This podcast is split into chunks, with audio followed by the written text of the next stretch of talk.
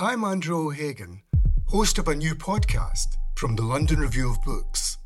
It's about the bloodiest and most controversial event of the Falklands War the sinking of the General Belgrano. Margaret Thatcher was accused of a war crime. The truth would only emerge in the pages of a private diary.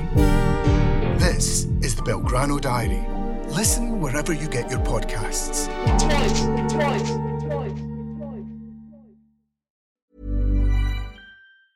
Life is full of awesome what ifs, and some not so much, like unexpected medical costs. That's why United Healthcare provides Health Protector Guard fixed indemnity insurance plans to supplement your primary plan and help manage out of pocket costs. Learn more at uhone.com. Welcome to the London Review Bookshop podcast. To find out about our upcoming events, visit londonreviewbookshop.co.uk forward slash events. Hello, Simon. Hello, Brian. Very nice to meet you. Very nice to meet you too. Thank you very much for doing this. I really am very, very pleased that you're agreed to do this. So interestingly, well, we we look very similar. I know. it's very odd. yeah.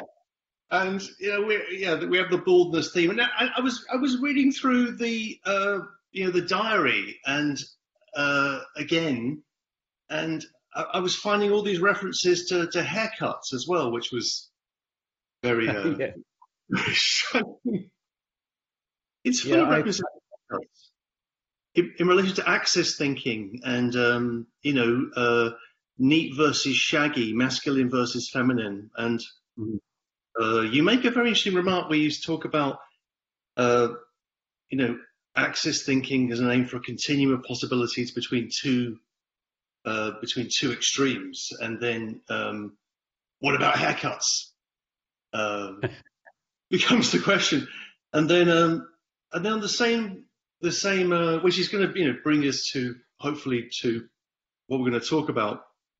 Um, what we what wants to talk about was the you had you make a remark about empathy, and you say that um, uh, the, the, usual view is that human culture begins with language. We're, you know, we're mm-hmm. linguistic animals, and that's that is that's that's a view.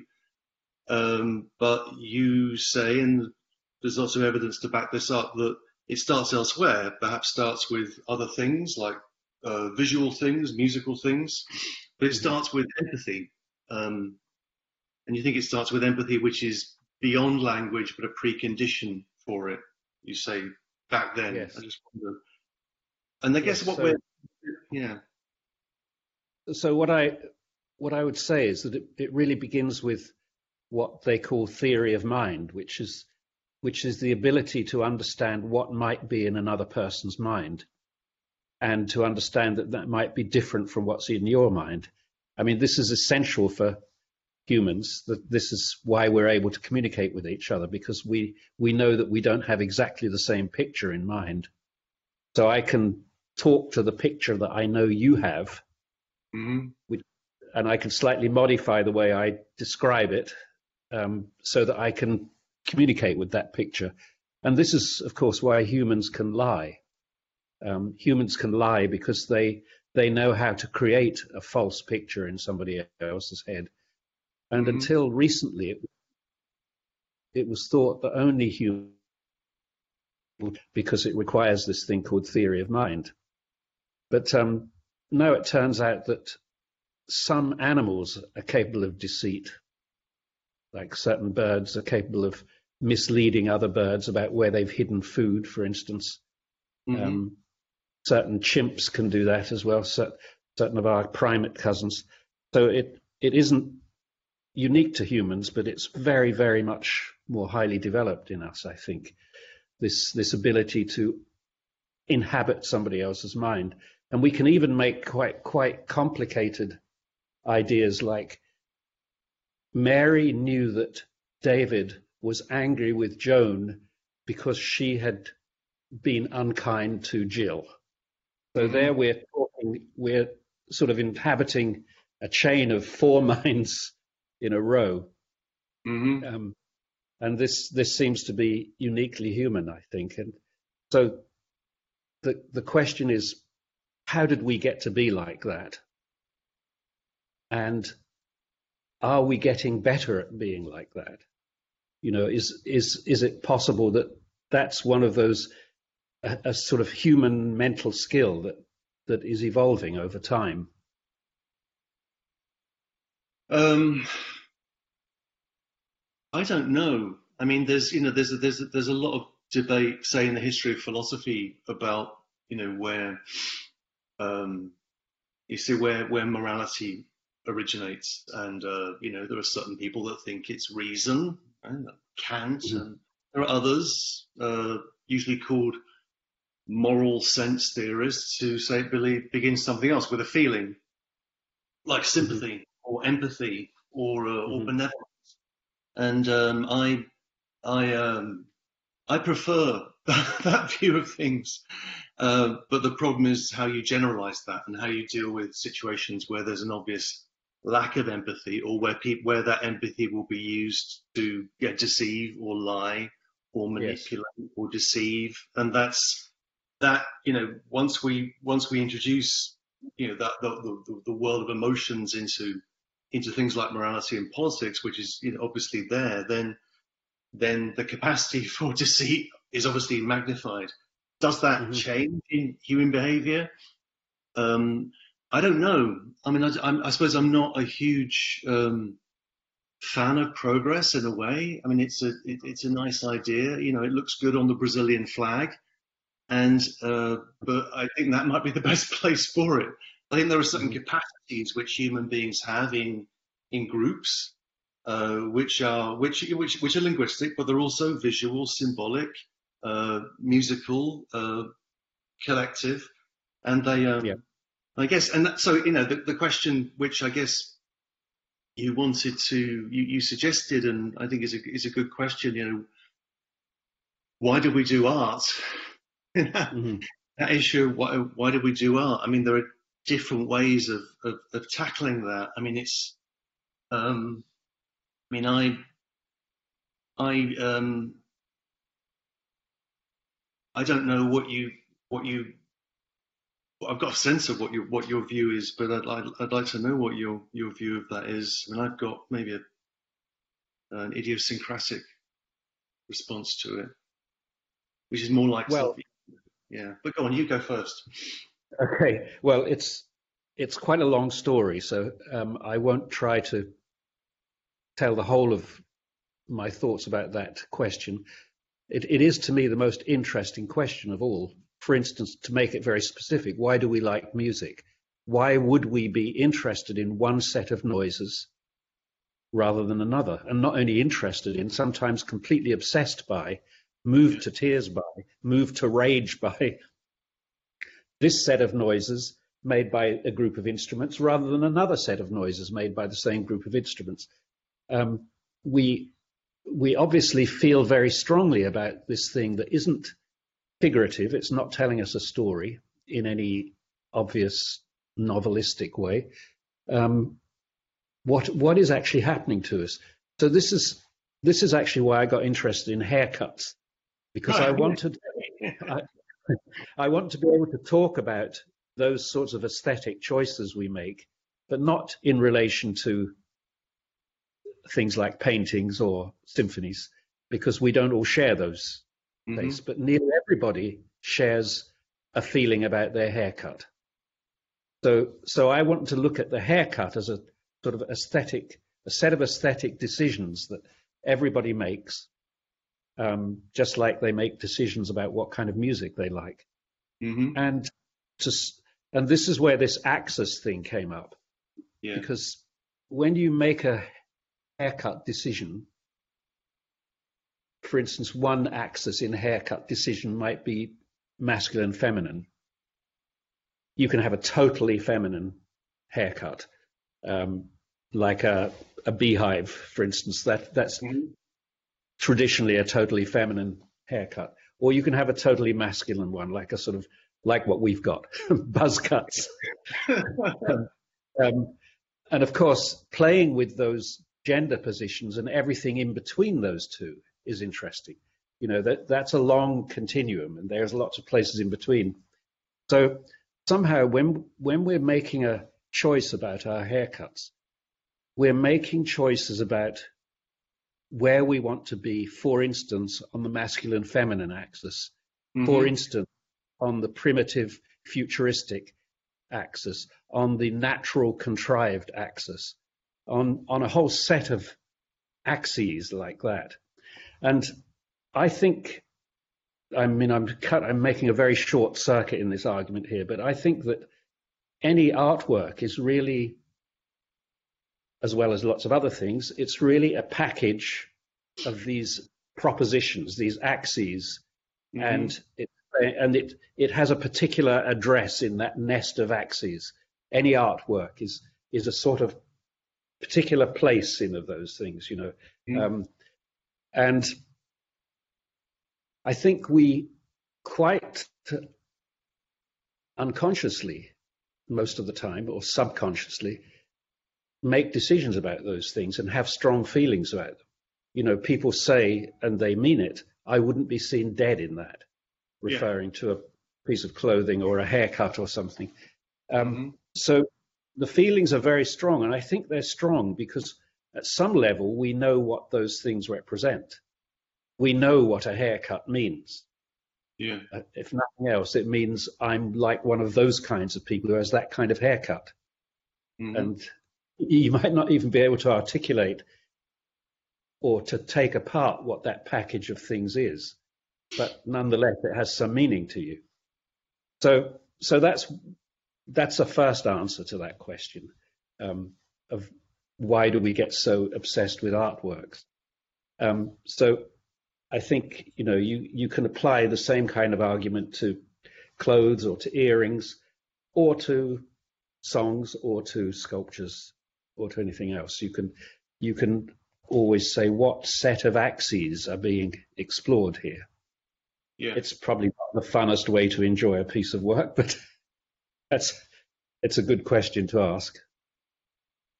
Well, I was, I mean, because my, my mother and uh, my mother was a hairdresser and my sister uh, was a hairdresser. And so, you know, I was experimented on when I was a young child relentlessly. So, so, my baldness was a kind of revenge against that. So there could be no haircut because there was no hair. My mother always held me personally responsible for going bald. She used to say, you know, you have that lovely hair, Simon. You have, such, you have lovely hair. What happened to it?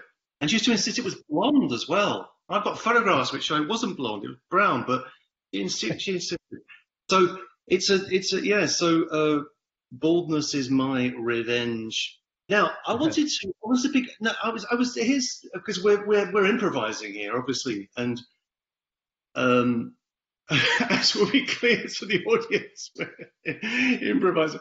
The the um the and I was did I did this um my last class for the semester on Tuesday and um and I mentioned this just because it was interesting what transpired that the uh, it's been a class on called pandemic mysticism. It's been an odd class taking these ideas, taking the fact that we've been in these kind of withdrawals, these kind of anchor holds uh, re- retreated from the world and living like, you know, in this kind of monk like or nun like state mm-hmm. for the last year. And what is that? And that's thrown up all of these strange emotions, right? Uh, yeah. Anxiety, depression, and all of that, which are being which are being talked about.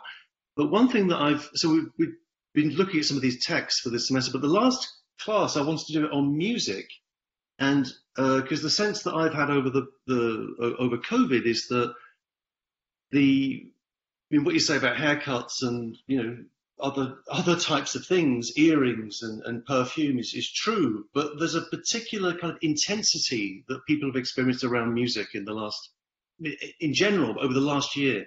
And this class went on for nearly three hours, and students just picked a piece of music that they that meant a lot to them, and why it meant a lot to them, and the range was was startling.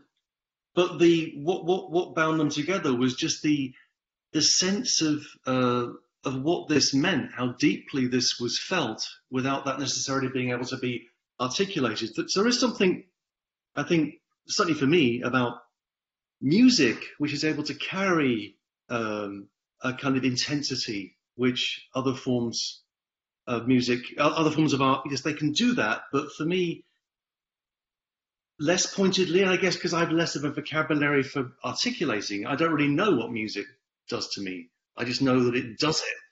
And um, and then questions of taste and questions of you know become really important. And you know, as as, as we all know, but but I just wondered um, whether that made sense to you that the um, there's something characteristic, something in, incredibly intense about the you know the what what do we do with art question in relationship to music in the last period of time and how we might yes, well, think about I, I think I think I think the reason I said that question, why do we like music, is because it's so ex- an extreme version of that mystery. You can say, why do we like novels? And there's a whole other set of reasons for liking novels, like mm-hmm. the story, the momentum of the story, and the fascination of the characters in the story, and so on. But if you want a purely abstract form of art, music is it. You know, this is music is where painting finally got to in the early 20th century when people like Kandinsky started leaving out the subject, as it were. Um, mm-hmm. He, they weren't making paintings of anything, like of a painting of a scene or of a ship or of a nude or something like that. Um, music had been doing that for centuries. You know, music never had a subject in that sense. Um, of course, songs do. They're, that's a slightly special case. Then they have a narrative element in them. But but music, despite the efforts of the people who write the text on classical music covers, where they try to say that here Beethoven is um, portraying the bubbling of a mountain stream and all that bollocks, which all of us know is not re- nothing to do with what's actually going on. Um, we have to accept that music is simply about itself, really. It's it's mm-hmm. about the arrangement of things in relation to each other. Um, you know, you have opera where you sort of graft on a narrative as well, but most of us listen to opera in a language we don't understand and have no idea what, what it's about, and it doesn't matter. We we aren't concerned with that. You don't you don't need subtitles with music. You know, you don't mm-hmm. you don't have French music translated for you or Belgian music translated for you. Um, so, so to me, it's a it makes this question particularly um, pointed because you, can't point to any of the conventional reasons for for liking an art form of saying, oh well, it, it's a good story or those kinds of novelistic reasons that you might um, use with a with some kind of written text. So my my question is what is happening when you listen to a piece of music? What is happening to you? Mm-hmm. Um, again, this is quite a, a big subject, but I, I think what is happening is that you are agreeing to enter into a world with, with a set of internal values and a sort of internal logic to it. Mm-hmm. So um, I say that about an internal logic because the logic of a, you know, 1928 blues recording, the internal logic of that is quite different from the internal logic of a symphony orchestra playing mm-hmm. a big piece like that. But there is a logic, and as soon as you hear the first few notes, you know the kind of world of listening that you're in. You don't listen to a blues musician and say, "Where are the oboes?" Yeah, Where's the harp? Yeah. Who's the conductor? You, you know that it's a different set of rules in the, in each of these worlds. And as soon as you know that, you you work within the terms of that world. So suddenly de- certain details become very interesting, and they wouldn't be in another musical language. Um, certain things are missing completely; they aren't a subject at all. Um, for instance, to take an example, in most classical music, variety is a big issue. You know, mm-hmm. things go from the loud movement the, to the quiet movement to the sad movement um, to the energetic movement. There's there's always that kind of motion. But then if you listen to a composer like Steve Reich or or actually to quite a lot of religious music. There isn't that sort of dynamic. There's a steady state. Yeah. So, but in each case, when you come to them as a listener, you sort of immediately twig, oh yes, this is we're now under these kinds of rules. We're now in this sort of world, and I'm going to enjoy being in that world. But the important thing of that, about that for me, is understanding that what you're doing is entering an imaginary world of some kind. Yeah. And then seeing how you feel about it. You know, mm-hmm. suddenly, oh, I love this world. Oh, I don't like this one very much. Um, mm-hmm. We're picking and choosing between worlds. Now, you, you said something in your book that I really liked, if I can remember it. Uh, um, theatre theatre is the night kitchen of democracy. Is that right? Yeah, I did say that. Yeah. Yeah, that's that's that's a really nice sentence, I think, because it, to me, it it captures this thing that I think art does. It gives you a place to try things out. Mm-hmm. Now, again, in novels, that in theatre and film, that's very clear how that's done. You invent a scenario, you invent characters who inhabit it, and then you see what happens to them. Yeah. Um, that's a really wonderful thing to do, and it's a way that we understand a lot about the world. But for me, the more difficult question is are we doing the same thing as that when we look at, say, a Jackson Pollock painting or a, a Steve Reich piece of music or something that doesn't have any narrative content? How are we? Is that the same process going on? And so that's the question that I like to ask, and I like to think of ways of answering it. But I, will let you, I'll let you proceed for a minute. No, no, it's, it's fascinating. It's, it's the, the, the theatre is the night kitchen of democracy. Is also, you know, it's the um, because I wrote um, that piece and other pieces. I was living in Athens and um, in 2019 and writing some pieces from there. And there you've got you know, on one side of the Acropolis, you have the Agora, know, democracy, and the, the, the council, the Boulé, and all of those institutions. Then the other side of the Acropolis, the Rock, you have the, you know, what was the theatre.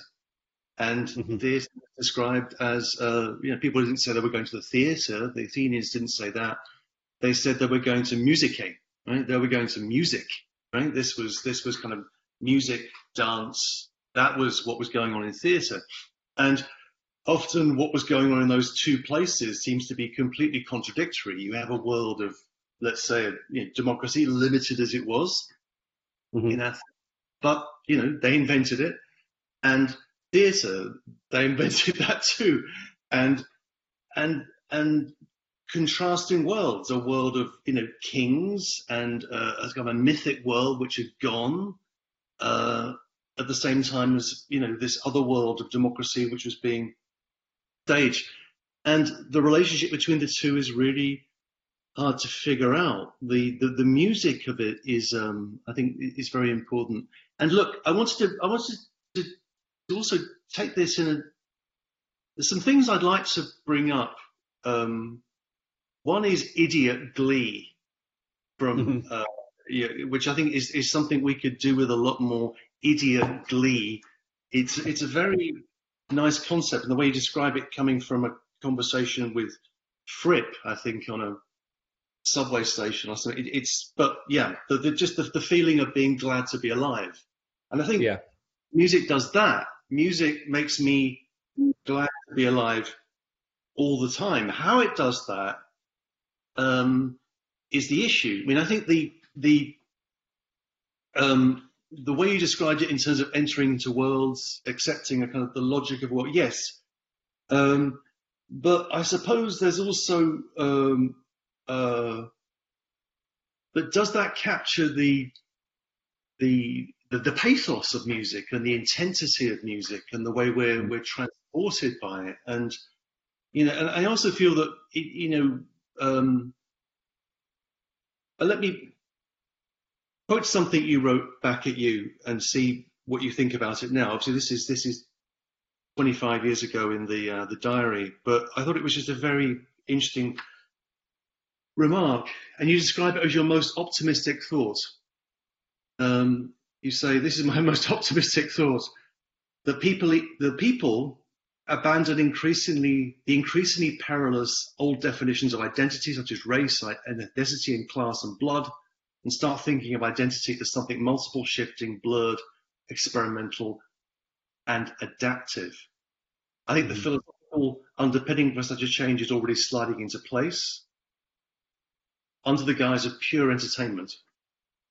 And that's absolutely, and it's also that the, and I think that music does something like that, that there is a, the experience of it is an experience of identity, which we seem to be still deeply attached to, but as multiple shifting, blurred, experimental, hybrid, fluid, odd, and we can, you know, which means that we can listen to musics from completely different yes. cultures with, with, with a, a, deep intensity, a shared intensity.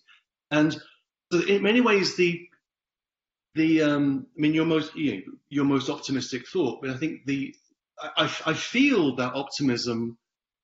I think probably probably only in music when I'm when I'm listening to music and talking about music and experiencing music with people, and then you see someone that you've got you know, maybe little in common with, and then you you you get to talking about music, and then you find these common points of reference and these common yeah. felt intensities, and then and then a world opens up in a different way. So how would you do you still feel optimistic in that way? Yes, you, you said something just when we started out. Actually, you said um, you said something that questioned the idea of progress, and I I generally would agree with you about that. I don't. I'm not um, wedded to the sort of Steven Pinker idea that everything's getting better all the time. Right. Um, and and I have a lot of arguments with my Californian friends about this, who clearly believe that it is, uh, despite the evidence, um, as far as I can.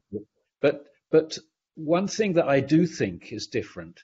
Um, would, would in your mind would progress be a proper name for the the generalization of empathy?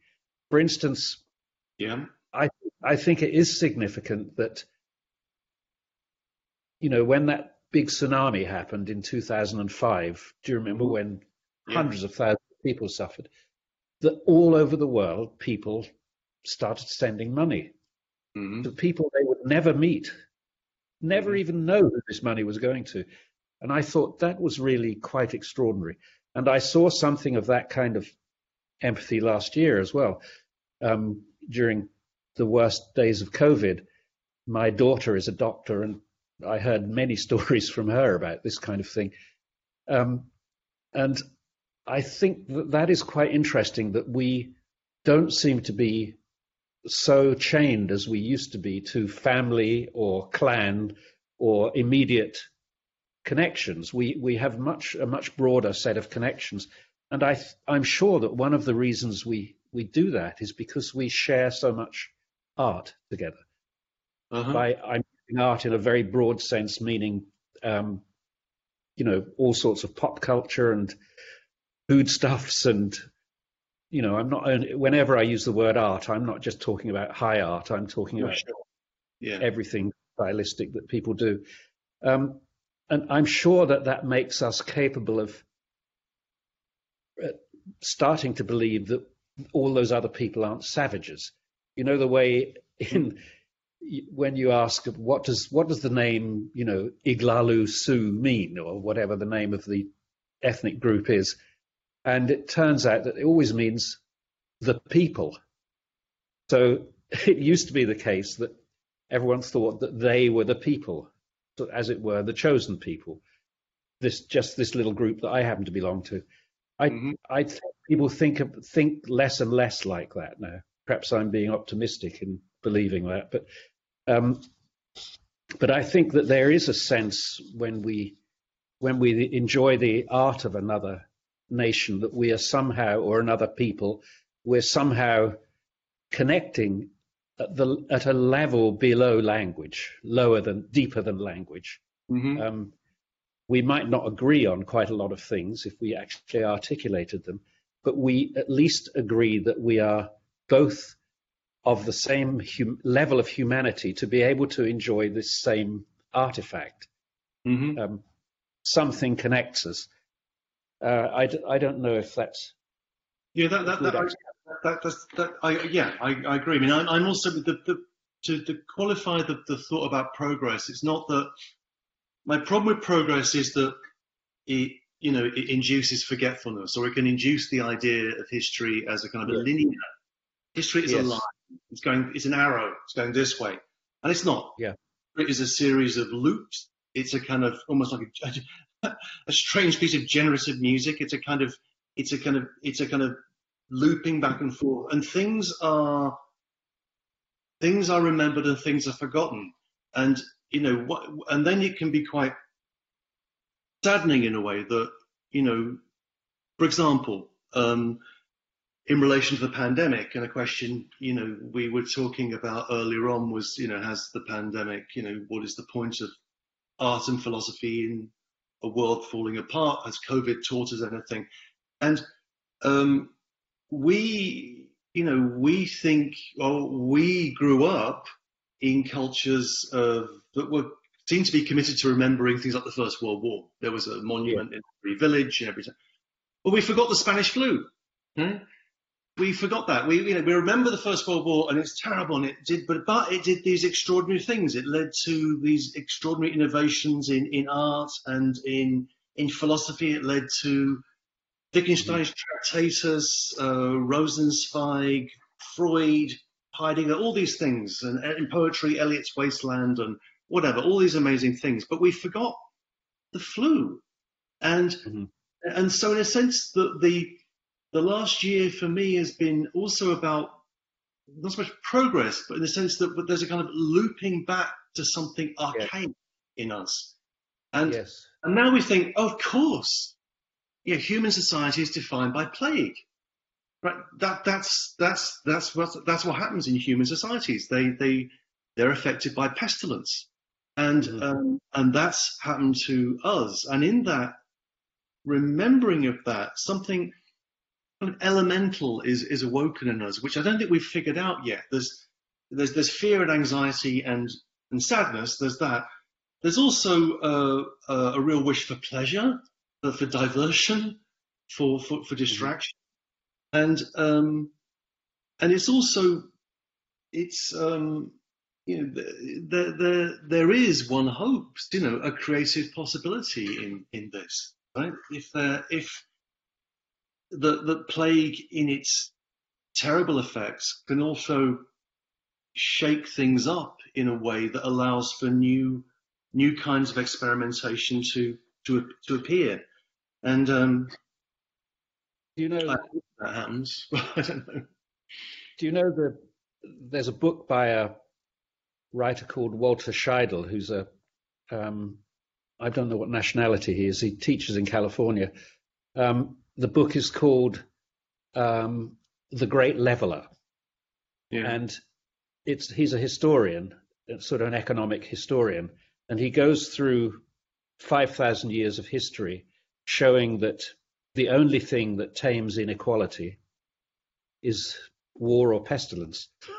so, um, you know, whenever there's whenever there's a real breakdown of society because of war or pestilence, for a little while things improve afterwards. Things mm-hmm. things get more equal. For instance, the famous case is the Black Death, where for the first time ever, feudal serfs, workers, had the chance to uh, argue about their wages because they were in demand. There weren't yeah. enough of them. So many yeah. had died in the plague. And he, it's a quite depressing book because the sort of message of it is that things only ever get better after they've been really bad. Mm-hmm. So things have to get really bad to improve. And I, I sort of wonder if we're on that trajectory now. We're seeing the most extraordinary inequality that has ever existed in world history, mm-hmm. with people so unthinkably rich and lots and lots of people so unthinkably poor. And we're seeing, you know, a climate crisis. We're seeing democracy crumbling in many ways. we're right at the edge of a big collapse, it seems. And the only possible good news is that maybe after that there'll be a a revival. Some there'll be a new a new beginning, you know, like there was after the plague and like there was actually after the Second World War. You know, you had that 35, 40 year stretch after the Second World War before neoliberalism, Thatcher, Thatcher and Reagan and so on. You had a period where you had some kind of working and effective socialism. The hmm. National Health Service, what an incredible idea. Yeah, yeah. And it was built and it worked. Yeah. And and it enabled someone like you and then someone like me to get educated, to um, yeah. to to move from one set of social circumstances to another uh, without having to pay huge amounts and and it was yeah and it's and it's and and it's gone yeah i, I yeah. hope the i mean the the question of i mean i was teaching um, julian of norwich uh, a few weeks ago and um, I teaching her book Showings, which is the first book in you know in English by a woman that we we know it we know for sure is by a woman, which uh, and it's it's extraordinary that it's not it's not read more. But there was also and there she is in her anchor hold in her kind of lockdown for 30 years in St Julian's Church in in Norwich, and outside is Black Death, which I think in in the city of Norwich, which was the second biggest city in England at the time, uh, I think a third of the population died, mm-hmm. and pretty common across the whole of the whole of Britain. That led to a labour shortage. That led to the peasants' revolt. That led yes. to the biggest, you know, insurgency and uh, insurrectional status which Britain, uh, which which England experienced until the uh, you know the, the 17th century. And I mean, you know, you um, the, the, to that extent, the the conditions are conditions are propitious, maybe uh, you know, these, and I think all these they're possibly propitious, and the, I mean, the what um, what for me philosophy can, you know, do is that I mean, philosophy is um, you know is is is thinking that takes place in in solitude and in conditions of pestilence a lot of the time. You've got, mm. you know, philosophers locked up like Boethius and uh, and and Socrates and, and many others. And in a sense, it can that that feeling of withdrawal um, and uh, reflection, the fact that we've been through this philosophical moment over the last year, has thrown up all sorts of um, all sorts of feelings. And there's a tendency, there's, there's a strong desire to kind of manically push those aside and go back to normal and have a good time yeah. and have a holiday, and that's fine. But you know, you really wonder whether uh, this could be, this could this could develop in more interesting ways. I mean, in the the preface to the um, the new the, the preface to the new edition of the diary, you ask a question which uh, I thought was, you know, you, you say even even even an empire cannot change biological reality. And I wonder whether it will make any difference to how we view the role of leadership in the future, not the macho braggarts, not the we make our own reality brigade, but the people who have the humility to listen to science and the humanity to care enough to act on it. Mm-hmm. As well said, and I guess I um, we'll find out. As Philip Larkin would say, we will find out. I mean, unfortunately, I think we are finding out already, and it's kind of depressing.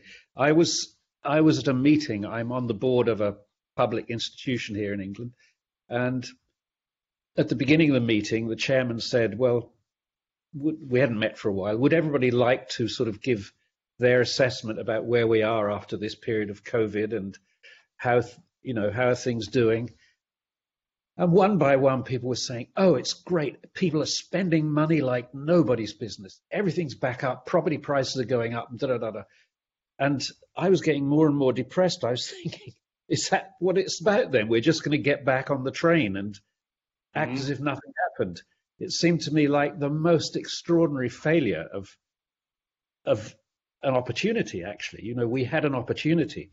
And I, I really sincerely hope that people, first of all, start remembering a few things about how last year, when we were suddenly made aware of who the essential workers were, yeah. they weren't people running hedge funds. They mm-hmm. were people doing shitty, bad paid jobs mm-hmm. that we hadn't paid any attention to for a very long time. And suddenly we're hanging on there, you know, ad- admiring them and applauding them every Thursday night and so on, uh, which we should have been doing perhaps for all the previous Thursday nights as well. So there was that, there's that. And the other thing that came up was I remember so well last year how so many people were saying, do you know what? I haven't been into a shop for two months and I don't mind. I haven't mm-hmm. bought any new shoes or clothes. And actually, I'm quite enjoying this. I'm quite enjoying wearing the same things every day. Mm-hmm. Um, and I, I, actually like being with my family. I haven't had a chance to do this. Right. I, I just hope that people don't forget that that we were sort of all reborn in a funny way last. Um, yeah. Have you found it wasn't it, all?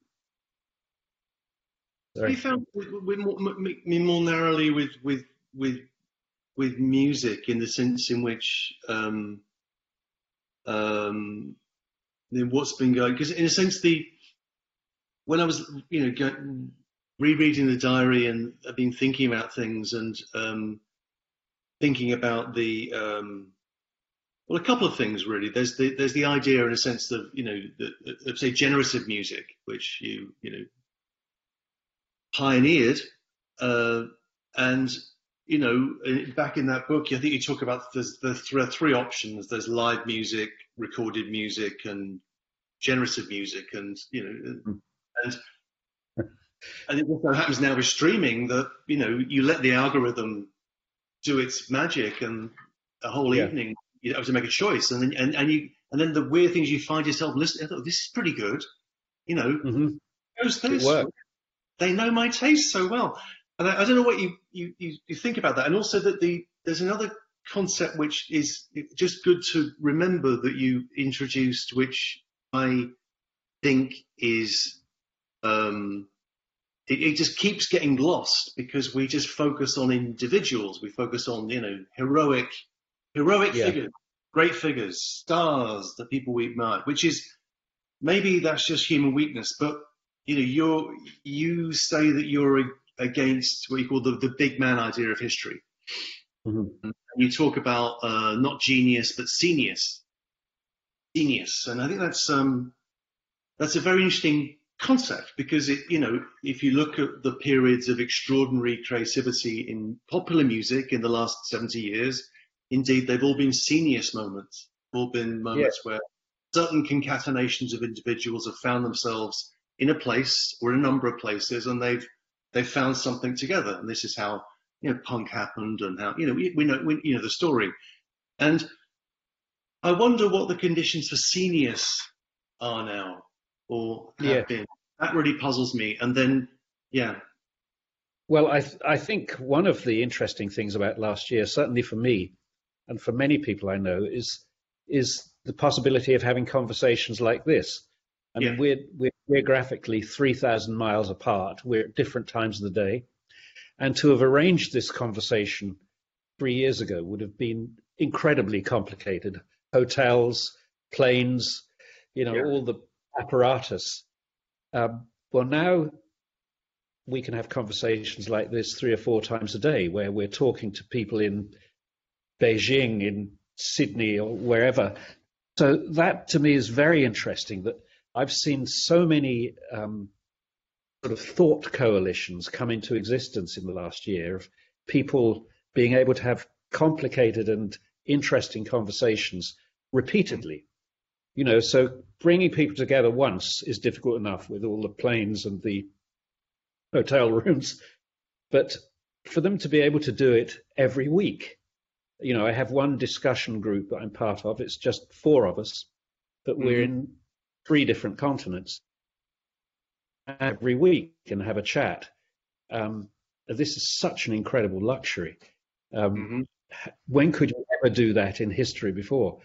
So, you know, you have that great scenius of ancient Greece. That was Athens mm-hmm. was was one of the great scenius, by the way, for the benefit of people who don't know, is whereas genius is sort of the intelligence of a of an individual, Scenius is the intelligence of a whole team, a whole group of people. Mm-hmm. Um, and I think we're seeing much more of that now than we ever did before. For instance, one reason for that is because job definitions have become so blurry. Mm-hmm. Lots and lots of people have lots of different jobs. You know, they aren't really one thing. They they do a bit of this and a bit of that, and they make their own melange of these things. Um, I see that more and more with young people because it's so hard to get a job. So somebody will do a day on this place and a couple of hours over there. They're always on the phone, available for that job. Um, this this is again sort of a a hunter gatherer style of of being occupied, you know, as opposed to the agricultural style where you have your field and you go and tend it every day and look after it carefully. What I see people doing more now is um, moving around, finding things, putting them together, moving on, doing something else. It's it's so much less focused. Mm-hmm. Not all of not all jobs are like that by any means, but for many people that's become, you know, I know young people who have four jobs, and right. each one of them would have been your job a few years ago. Now it's right. just one of the things they do, particularly yeah. in the arts. I think true. So we've all become um, pastoralists in a way. Yes, that's right. I think so. I'm just wondering. There's lots of questions here. Do you think we should? Yeah, we should have a look. Um, okay, here's. I'll start at the end.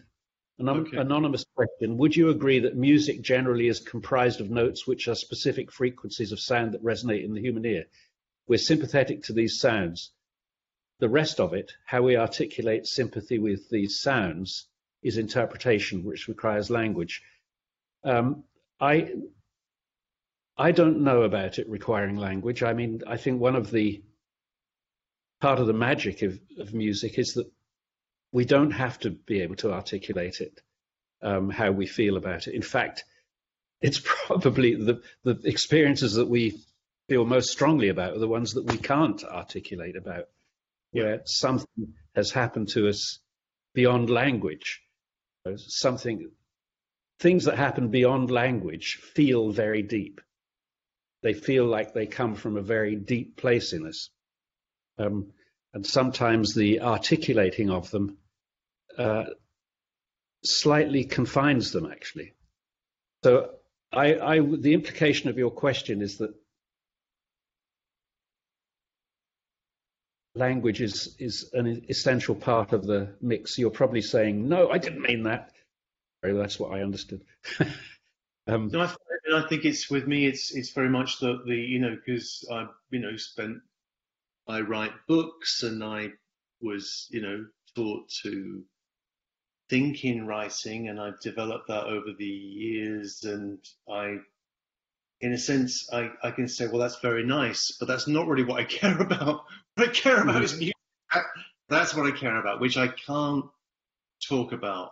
Um, I can talk, I, I, can, I can talk about it in rough, approximative ways, but I can't express uh, why certain things matter so intensely to me. You know, when Nietzsche says, you know, without, you know, without music, life would be an error just think, well, that's that, that's right. Yeah, it would be an error. And and but there are people who don't feel as strongly about music, and I can't help judging them at that point in some horrible way. Yeah, so it's a yeah. kind of um, yeah.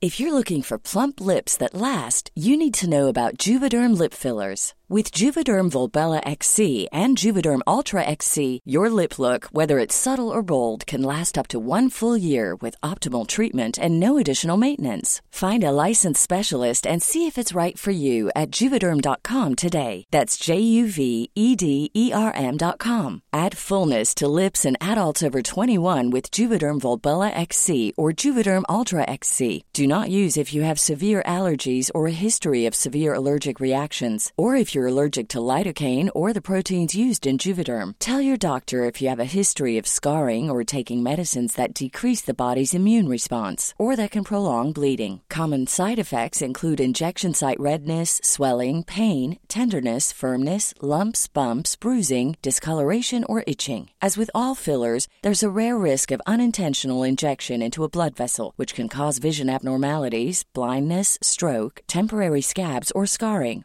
For full important safety information, visit juvederm.com. Quality sleep is essential. That's why the Sleep Number Smart Bed is designed for your ever evolving sleep needs. Need a bed that's firmer or softer on either side? Helps you sleep at a comfortable temperature? Sleep Number Smart Beds let you individualize your comfort so you sleep better together. JD Power ranks Sleep Number number 1 in customer satisfaction with mattresses purchased in-store. And now, save 50% on the Sleep Number limited edition Smart Bed for a limited time. For JD Power 2023 award information, visit jdpower.com/awards. Only at a Sleep Number store or sleepnumber.com.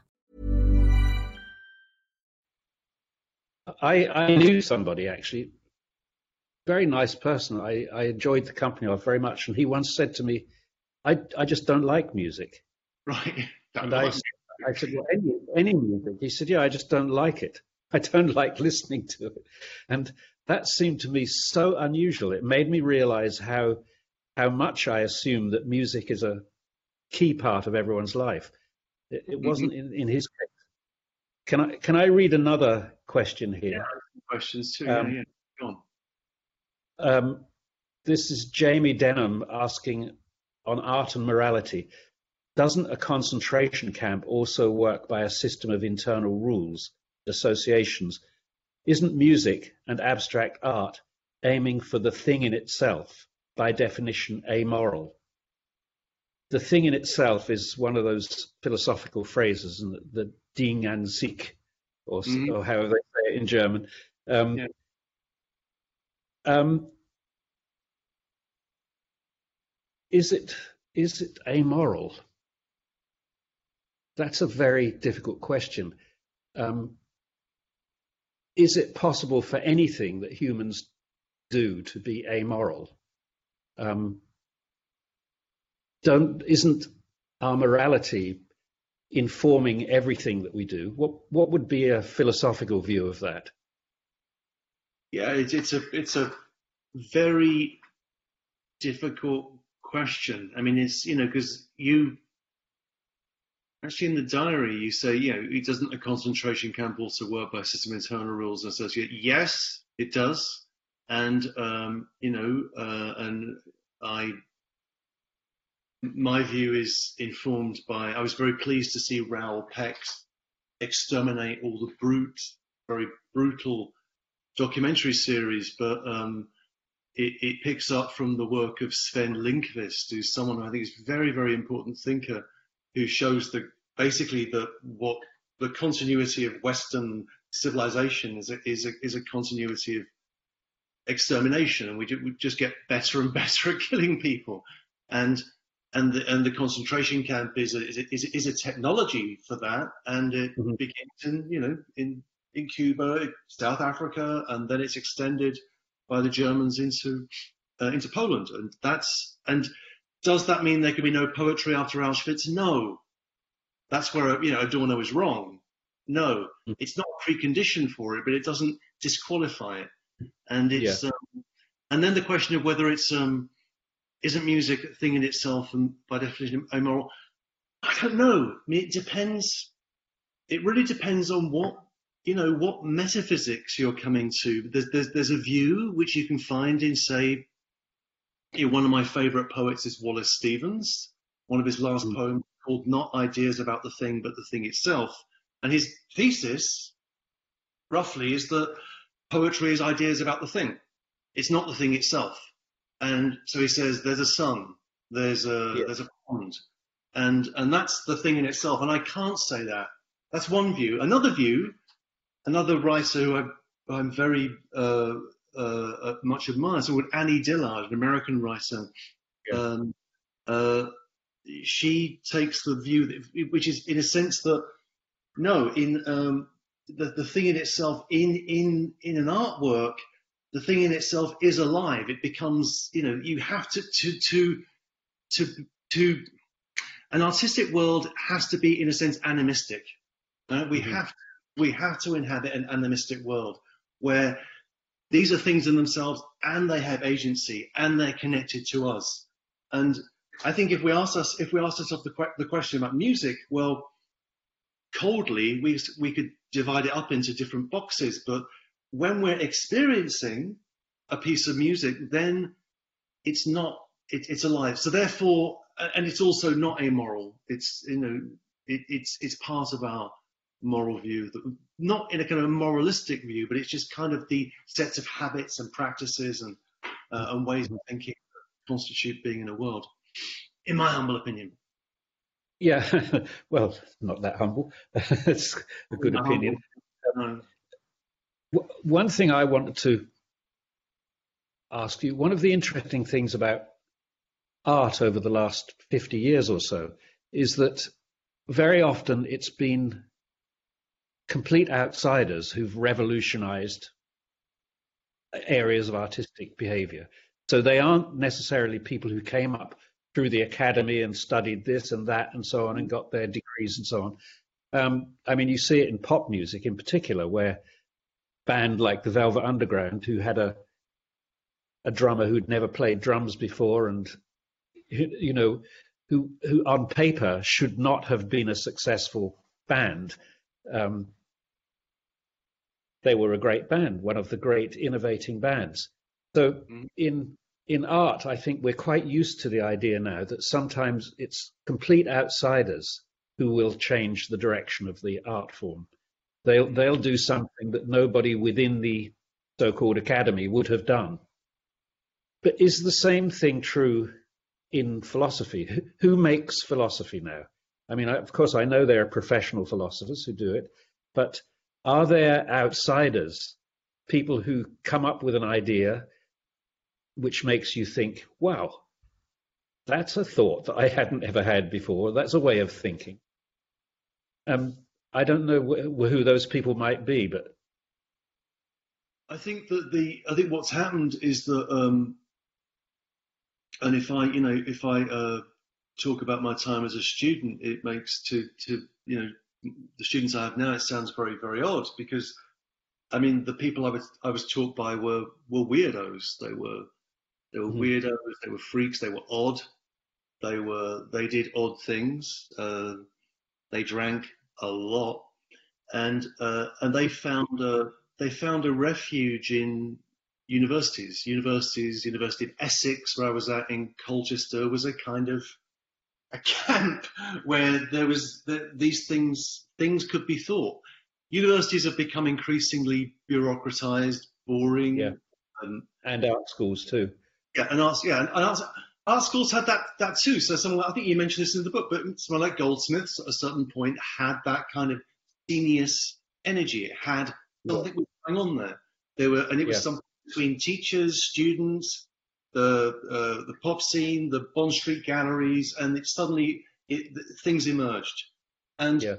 in in philosophy, it was possible to do that kind of work um, in academic structures. It's it's harder to do that. One is not invited to do that. So someone that you you mention who is a kind of uh, I wouldn't say hero, but someone I I admire. Although I criticised, I, I admire more and more since he left us is like Richard Rorty. Uh, oh gosh, my yeah. favourite philosopher. Rorty was Rorty was I mean Rorty was you know an academic you know at, in philosophy at Princeton you know in a serious proper but he he left he had to um, he, and, he ended up you know as a professor of humanities and he found that philosophy was philosophy is very much structured as a guild, a kind of medieval guild with masters and apprentices, and that can enable a certain kind of training at certain moments, but it can also be stultifying and dull. And uh, mm. I think more in the stultifying and, and, and dull moment now. There's still good people out there, but academia has become a place where it's just harder and harder to say really interesting things for reasons yes. that often quite bewilder me. Well, I have to say that in Rorty was a very big figure in my life. He was the first philosopher that contemporary philosopher that I read where I thought this is talking about something that I want to know about. I'd tried to read, you know, Carnap and all of those analytical philosophers, and I just thought I don't even I'm not interested in what this is about. Actually, I, mm-hmm. I don't even I don't even care what they think about this. Whereas mm-hmm. when Rorty came along, something different happened. But the people now that I'm finding are sort of my philosophers. The people I'm reading for those kinds of thoughts are, for instance, feminist writers who came on board to fight a particular battle about feminism, and it turned out that they had to rethink a lot of other things to do that. Mm-hmm. And in that rethinking, they and and similarly, you know, with the it's the rethinking, ha- having to sort out the rest in order to sort out one bit. When people do that, it takes them through those thoughts in a way that doesn't happen to an academic study of philosophy, where you're you're sort of thinking about what other philosophers have said and reinterpreting that, rejigging it. You know, um, it's when people actually start to engage with with the real world um, yeah. that that they start to come up with really fresh thoughts. How do we think about this aspect of the world now?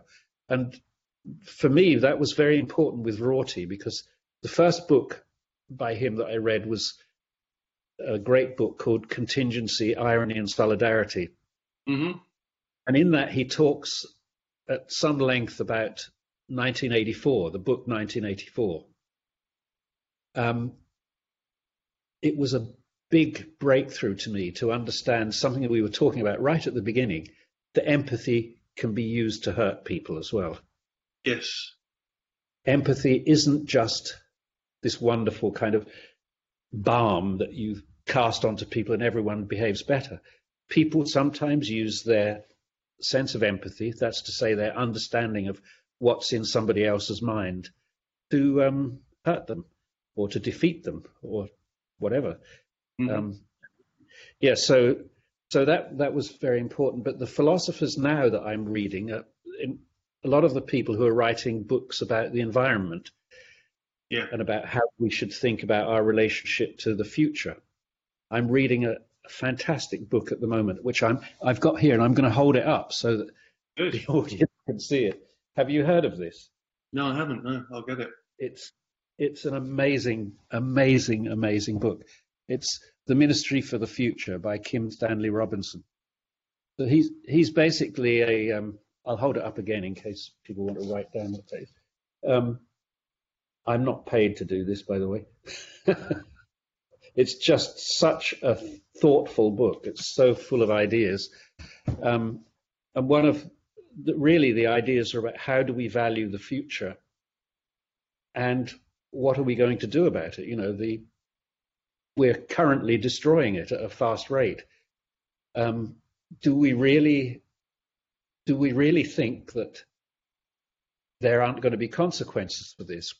Do we really not care about our grandchildren, for instance? Do we not think about the world that they're going to be in? Yeah. Um, so this book is a it's a novel it's a sci-fi novel, I guess you'd say, but really it's a work of philosophy, in my opinion. Um, mm-hmm. and you can't read it without thinking about those things that philosophers think about. Mm-hmm. You know, do we have? Can we affect the future, for instance? Um, is is there a moral position about affecting the future? How do we discount the future and all these sorts of things? Yeah, You know, back to um, Rawls, I mean, the, the, the, aversion, I mean, yeah, the discussion of Orwellian contingency, idea of solidarity, I mean, the, the idea that what makes a liberal, as he would put it, is an aversion to cruelty. That's It's as simple mm-hmm. as that. Yeah. To yes. be ironists, ironists about um, deep matters, we just don't know.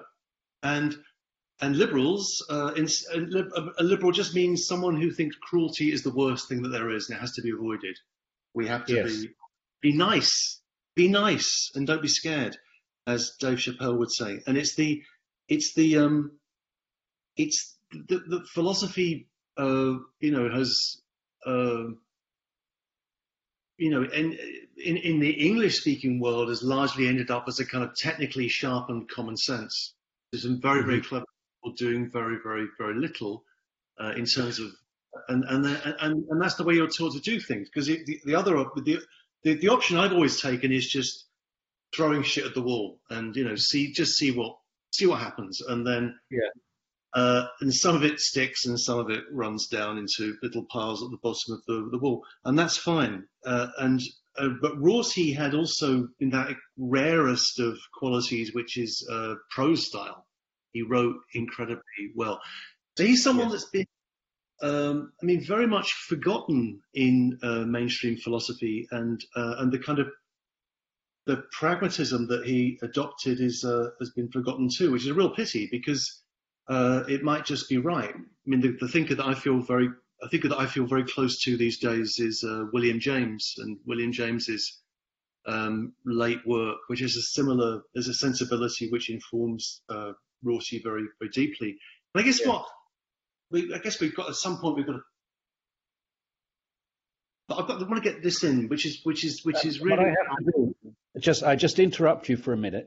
because yeah. you know I don't have. I blew the fuses in this studio, so I don't have any power in here. So no, I. It's not getting dark. My computer is running out of power. But if I just walk across the garden here into another room, so so there'll be a brief scenic interlude where people can look at my. That's where I am. That's my little house. Okay, that's all your scenic interlude. And now we're going across to the across to the other house. Isn't this nice little break? there's the studio sitting in. Um, okay, because then I can over here I can plug in. You see, right. going through the kitchen. Going on a walk with you. Sorry, sorry about this, but I otherwise I'm just going to suddenly cut out, and then that will be very rude. Okay, just let me get my. That's great. in. Okay, there we are. Oh, now right. I'm I'm back in action. Looks uh, um, a little East Anglian out there, I must say. Yes, yes. Yeah, you you know East Anglia, don't you? I do. Yeah, yeah. Well, yeah, yeah. I miss it. Nice I miss it very much. I miss the um, uh, I miss the the Suffolk coast. I miss um, places like Orford and uh, Aldeburgh and um, mm. even Ness and mm. strange. Like I love the kind of the, the kind of raggedy, salty, you know, stubbly kind of bushes you get on the Suffolk coast and yeah, yeah. There's I, I missed that. I've not I've not seen it for a long time. Sorry, I, I, inter- I interrupted you in you were talking about Rorty and I interrupted no, you. I was going to ask you. I was going to yeah ask you a question, which is the the uh, which is the following, which would be um, the relationship between I mean, pragmatism, roughly pragmatism and and music, as as you understand it, and thinking about that in relationship to. I think this will make. I hope this will make sense in, in relationship to the way you think about um, complexity theory. Mm-hmm. That the and I hadn't really realized this until I was rereading it on Tuesday that the complexity theory for you is that they're taking certain simple structures, say musical structures, you know, what you, you know, what you've done you know, to, you know, from Discreet Music to forward to reflection, all those those simple structures, and then and then allowing a kind of concatenation of simplicities to emerge yeah. into a new musical form. And that is not something that's not you know a thing in itself kind of metaphysics. You, you, know, you're, you're, that's a pragmatic sensibility, it seems to me, that, that yeah. composition. Yeah, it's it. Well, there are two reasons for it. One, I'm very attracted by economy, by the idea that you can make things that feel magical from very simple materials. Um, it does. I'm not impressed when people make complicated things from complicated materials. It seems to me quite obvious that, that that's what you'd get. But but I am impressed when I see something where it's very easy to see the what's used. For instance, like a Mondrian painting. Yeah. You know, a Mondrian picture is incredibly simple, but for some reason it works. It's very powerful to me anyway. Um, and ever since I was young, I was fascinated by by that. It seemed to me like the best kind of magic, because that's what magic is. You know, the the conjurer shows you the cards, and you you can see what's in his hand. You know what a pack of cards is, and something unexpected happens. Um, I always wanted that thrill from art. That that so I always wanted it to be kind of obvious to a listener what was going on. There's no sort of tricks. There's no concealed bits. It's this is all it is, and yet for some reason it works. And and the other thing, of course, is that I didn't have many other ways of making music available to me. you know, I'm not a I'm not a player in the sense of I can't sit down at a piano and come up with a piece of music. Mm-hmm. Um, I, I so the tools I developed are tools for somebody who can't do those things but can do something else.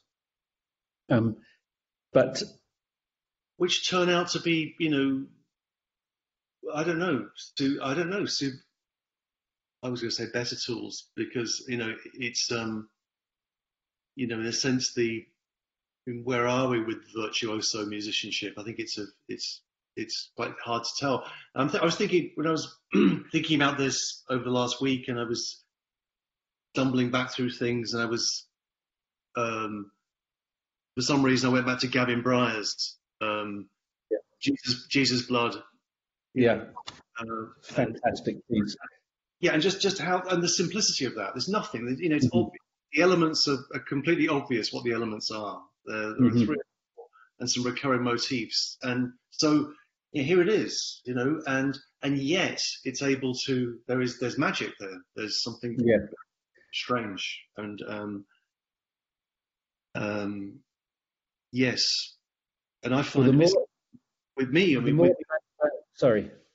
No, I was going to say that, and that's. I mean, you know, the so if I look at the say the the flow chart, um, thinking back, I remember back to my you know vinyl copy of Discreet Music, which I bought when it came out, um, and the flowchart on the back cover, you know, where you say, this is what I did, mm-hmm. looks like it's like a cybernetics diagram. Uh, yeah. And you think, well, okay, good.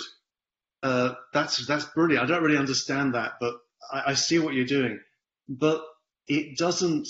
Uh, then the but the um, the magical quality of that, certainly for someone as a listener like me, I mean, why I would go back to that over and over again, not for not for reasons of familiarity, but for reasons of I don't know some some felt something felt there, which is mm-hmm. so there's the system which generates this and the simplicity of that, and here are the elements, but then the effect, the emotional effect, is something else, which I guess that's the magic, right?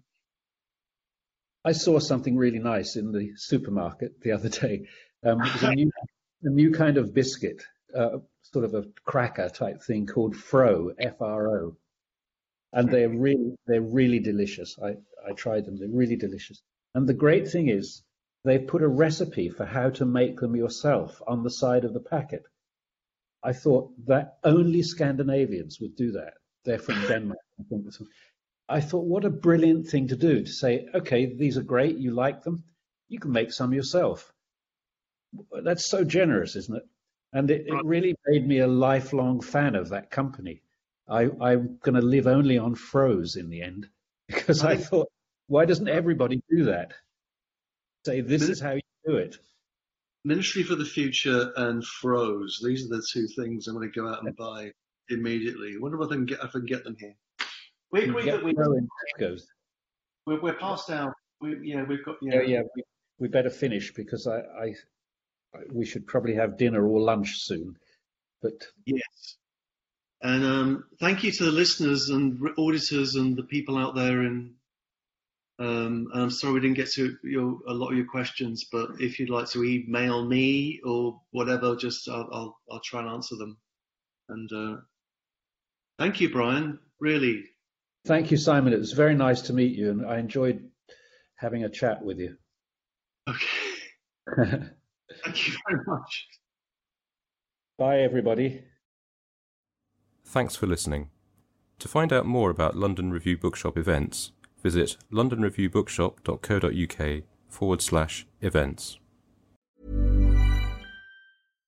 Hi, I'm Daniel, founder of Pretty Litter. Cats and cat owners deserve better than any old fashioned litter. That's why I teamed up with scientists and veterinarians to create Pretty Litter. Its innovative crystal formula has superior odor control and weighs up to 80% less than clay litter. Pretty Litter even monitors health by changing colors to help detect early signs of potential illness. It's the world's smartest kitty litter. Go to prettylitter.com and use code ACAST for 20% off your first order and a free cat toy. Terms and conditions apply. See site for details.